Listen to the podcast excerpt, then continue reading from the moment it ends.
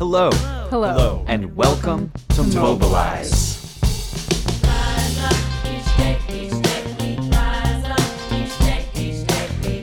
Mobilize is a podcast that puts a spotlight on And is a resource for People, people, friends, communities, activists, who've decided to stand up, resist. resist, resist, fight back, mobilize.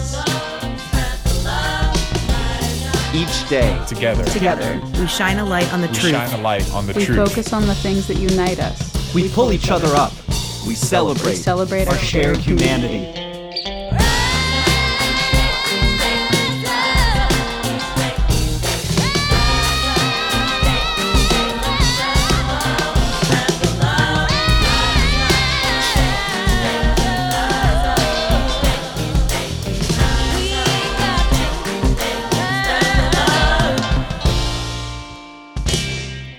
Episode 6 Calling the Resistance.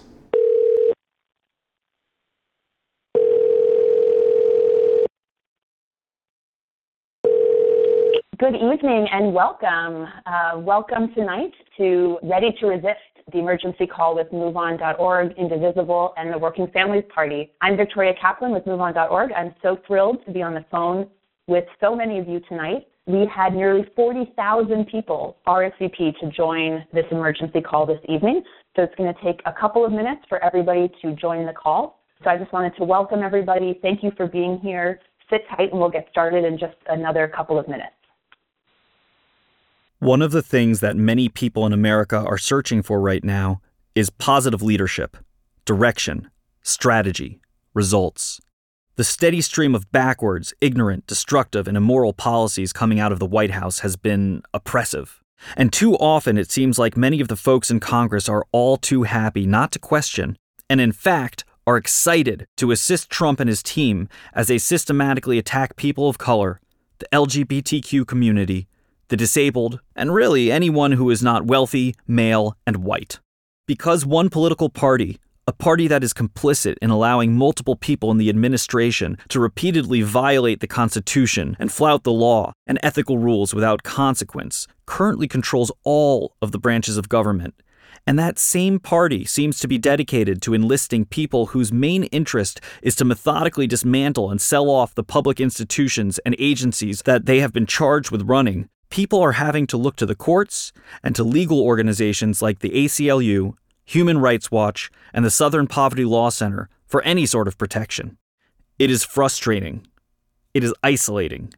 It's pissing people off. But it has also been a wake up call. People powered movements like the Women's March, Indivisible, People's Action, Resist Here, and Move On have taken the mantle, and we are acting and leading when and where our congresspeople and senators will not. We are reminding them loudly, every week, every day, that they work for us, and it is unacceptable for them to continue down the path of complicity. We have seen an unprecedented coming together, a critical mass of citizens standing up and defending our embattled democracy, whether it's confronting Congress people in town halls, or wherever they're skulking when they refuse to speak to their constituents, or it's shutting down the Muslim bans and the wall. And one of the most powerful and effective ways we've been able to unite and organize thousands and thousands of people for these national actions has been the Ready to Resist emergency calls. Over the last few months, I have had the good fortune to be one of the volunteer question takers for these calls, and it has afforded me the opportunity to connect with resistors from all over the country to provide a small amount of assistance and kinship, and to be part of the growing movement to return our government to being of, by, and for the people. Hi, this is Vicky. Hi, Vicki. This is Corey from Mobilize. Yes, hello, Corey. Hi, so nice to talk to you. Great to speak to you as well. Thanks so much for doing this. Yeah, So, can you actually just say your name and what you do? sure. Yeah. My name is Victoria Kaplan. I'm the organizing director at MoveOn.org, and I'm on the organizing team for the Sunday night Ready to Resist calls. Awesome. My first question to you is why do you fight? Why do you organize? That's a good question. um, I fight and I organize because people before me did, and I want a future where people will be able to. Um, and I fight and I organize because it brings me joy and and it makes a difference. I guess, you know, can you explain what are these calls and, and why are these calls? Mm-hmm. Yes.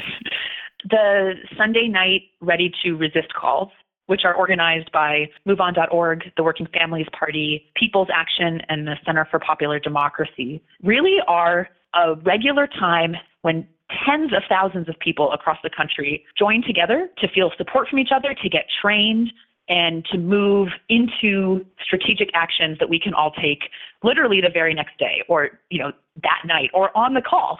We've been taking action together. Um, and that's what these have become. And when we started them in it was the weekend of both the inauguration and the day after the historic women's marches, just a couple days before a number of organizations and activists had planned to visit their congressional district offices on that Tuesday after the inauguration. And we, it must have been on Thursday or Friday. We said, you know what, it would be good to get folks together on the phone Sunday night to kind of debrief and process everything that's happened the last few days, the inauguration, the massive women's marches, and prepare to take action together this Tuesday. And internally, we thought it would be awesome if a thousand people joined this call. 60,000 people joined the call. We learned that this may be a Guinness Book of World Record for the number of people in a conversation at one time. And that really motivated us to want to do this again. We didn't set out to plan a mass movement call on Sunday nights, but as long as it continues to provide a resource for people, I think we want to continue that. Many people have heard of MoveOn throughout the years, but for people who don't know what MoveOn.org is, what are you? Uh, yeah, just what are you? MoveOn is a people powered organization with millions of members around the country. We're a multi issue organization. We really focus on the intersections of a lot of issues about how to make this country more progressive. We use tools of technology to facilitate large numbers of people taking leadership and taking action. Those are some of the core values that make MoveOn what it is. And the organization actually started in 1998. So we're, you know, coming up on our 20th anniversary and I, you know, in my experience over the years, hearing from different MoveOn members, everybody seems to have their own story of when they first remember joining MoveOn or taking action with MoveOn or hearing about MoveOn, whether that was a Howard Dean campaign, whether that was fighting back against the Iraq War, whether it was getting involved in Barack Obama's first campaign for president during the primary whether it was fighting for you know healthcare reform, and now obviously we're standing up fighting to preserve that progress on healthcare that we made during Obama's administration. So everybody seems to have kind of their own story of that. Yeah, everyone seems to have their own story. What what's your personal story? How long have you been with MoveOn, and what made you get involved? Yeah, so I started working at MoveOn in 2012, in spring of 2012, helping out on MoveOn's campaign to reelect President Obama. I had actually, you know what? This is I remember. This is my move on story. Um, in 2008, I was helping to run the GOTV, the Get Out the Vote efforts for the Obama campaign in Goshen, Indiana, where I was living at the time. And we would have volunteers come in every day and say, I'm here to volunteer, move on, sent me. And this is small town Republican Indiana. And it just really caught my attention that there was this organization MoveOn. And even in conservative parts of really in every part of the country, there were volunteers coming in. And I, I knew of MoveOn before that, but it was like a firsthand experience working on the Obama campaign and seeing the impact that this independent progressive organization was having. And then in 2012, in part because of that experience, you know, we won Indiana for Barack Obama in 2008. So in 2012, I wanted to be part of helping to reelect the president. And that's how I got involved working at MoveOn then. Yes, I've been there about five years now. Mm-hmm.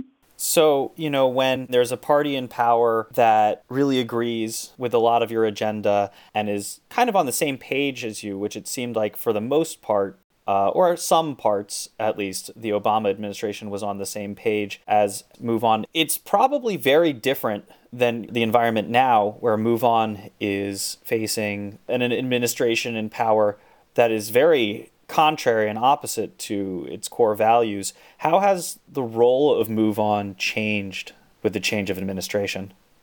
Mm-hmm. Um, in some ways, I think the role of MoveOn has been and will be the same, which is to help people anywhere in the country with any amount of resources or time be part of strategic action that really does change this country. I think that has been and will continue to be the story of Move On and the experience that a lot of Move On members you know, have.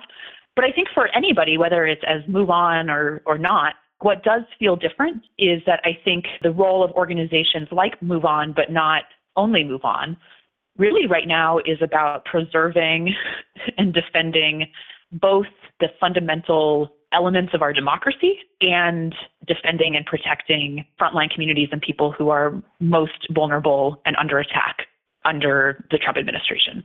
So, in some ways, where people might look to government institutions to be the holders of democracy, those are under attack. We need our independent organizations, people powered organizations, to actually be that democracy.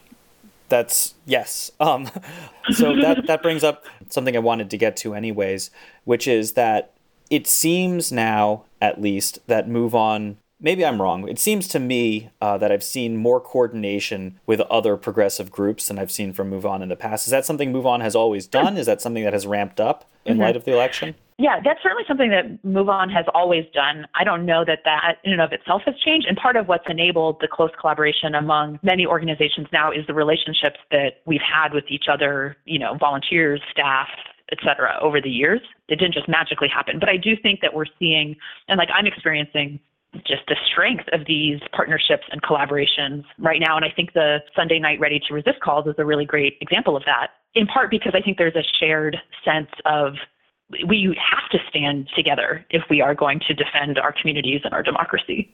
So let's talk about the genesis of these calls a little bit. Can you talk just a little bit about who organized them and has Move On done big conference calls? Why mm-hmm. why a conference call? Yeah, so this is something. This is this has been the kind of the bread and butter of Move On in many organizations before, but not quite at this scale. So we often organize conference calls or trainings with event hosts or event participants to get ready for an upcoming event. We've had hundreds of people on those calls before. We have done calls with, you know, Elizabeth Warren, Senator Warren, and other elected officials, you know, briefing on certain issues, and have had thousands of people on those calls before. So having thousands of people on a on the phone call before, and using the technology for these, the whole setup, the sort of a tool that we've had in our toolbox. I think what we were not expecting was the order of magnitude, um, and the amount of time that people stay on the calls. So we learned from the vendor who provides the technology that we use for these calls that the average amount of time that people stay on a telephone town hall meeting that many members of Congress do is about 15 minutes. The average amount of time that participants are staying on the ready to resist calls has been about 55 minutes.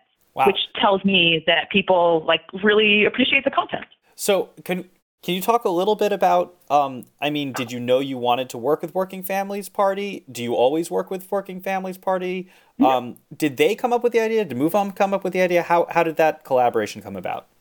Yep. So Move On and Working Families Party have been, you know, close allies and partners for, for many years. And Nelini and the Working Families Party, back in, it was either November or December, put out the call for Resist Trump Tuesdays and invited people across the country to participate in taking action to resist the Trump administration every Tuesday. And Move On, like many others, decided this is, you know, said this is a really strong call to action. We want to help drive people to that. And we had marked Tuesday, January 24th, which is the first Tuesday after the inauguration, as the day that we would help drive people towards action at their congressional district offices. And then, so I think it was that week before inauguration that I reached out to Amanda and Nelini and also reached out to the folks who wrote the Indivisible Guide and said, you know, what do you think? Should we organize a call together to train people? We have a lot of people who are going to congressional offices on Tuesday. Maybe we can provide a little extra training for them. Um, and that was the origin, really, of this first call. Um, and since then, you make it sound done, so easy. Right? No, I know, but you make it sound so easy. It's like, oh, we just thought, oh, we should have a call, and then sixty thousand people came on, and that was great. So we decided to do it more. Well, but that's part of what's so. I mean, and that's also part of what it sort of goes to the ethos that I was saying before about move on, which is, you know, what's some basic technology that we can use to reach greater numbers of people or make it seem like something like this is easy to put together. I mean, the real amazing thing about this is that like people really spend the time to dial in and listen and participate and take notes and then turn that right into action. That's the really awesome part. So after your first response and you decided to do a second response and you started, you know, you're on your sixth call, what do you hope to accomplish with these calls? Do you have a direction you, you want to go with these calls? How long do you plan on having them? You know, what, what's the plan? So we set out to say, let's try and do these for the first 100 days of the Trump administration. And we've landed on a schedule of basically doing two Sundays in a row. We do calls and then we take a Sunday off, give people a rest, a break.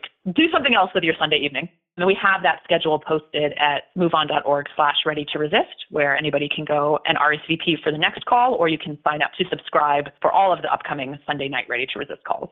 Um, so after April, we'll check in and we'll evaluate. Um, do these calls continue to provide the kind of service that people are looking for, the right content, training? Are they still leading people into action that week, you know, in the streets or at home? Are they really serving that purpose of moving people into action? And we'll plot forward where we go from there. How have these calls affected you? And have you, what have you learned from these calls? Uh, you know, and how are they changing your perspective on things? Mm-hmm. Well, they've made my favorite night of the week Sunday night. I really look forward every week to these calls, even if I've had a role in planning them and I know what the content is that we're going to cover. I, I love just being part of them and seeing the, you know, all the people join the call, the huge numbers. It's really been a source of motivation and inspiration for me for the week ahead.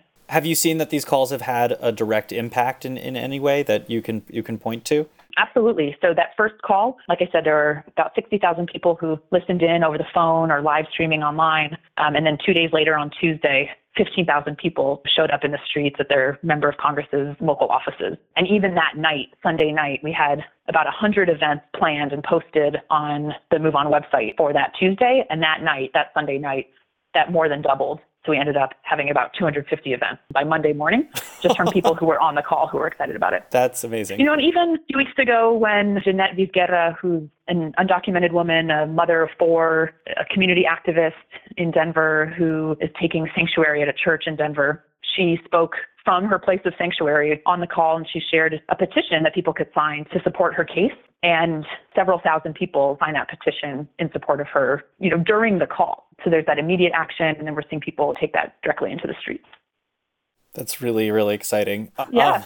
um, um, thanks so much. Like i said volunteering on these you were saying you look forward to sunday. I, I really do too because mm-hmm. it's i've been kind of casting about because it's been so crazy and so it, yeah. it feels good to be helping in some sort of more direct way if that makes yep. sense yep yeah, no, it definitely makes sense. Um, uh, talk to you again soon, I'm sure, before this Sunday. yeah. All right. Okay. Have a good one. You too. Bye. Thank you for listening to Mobilize. To sign up for the next Ready to Resist call or listen to past ones, go to www.moveon.org slash ready to resist.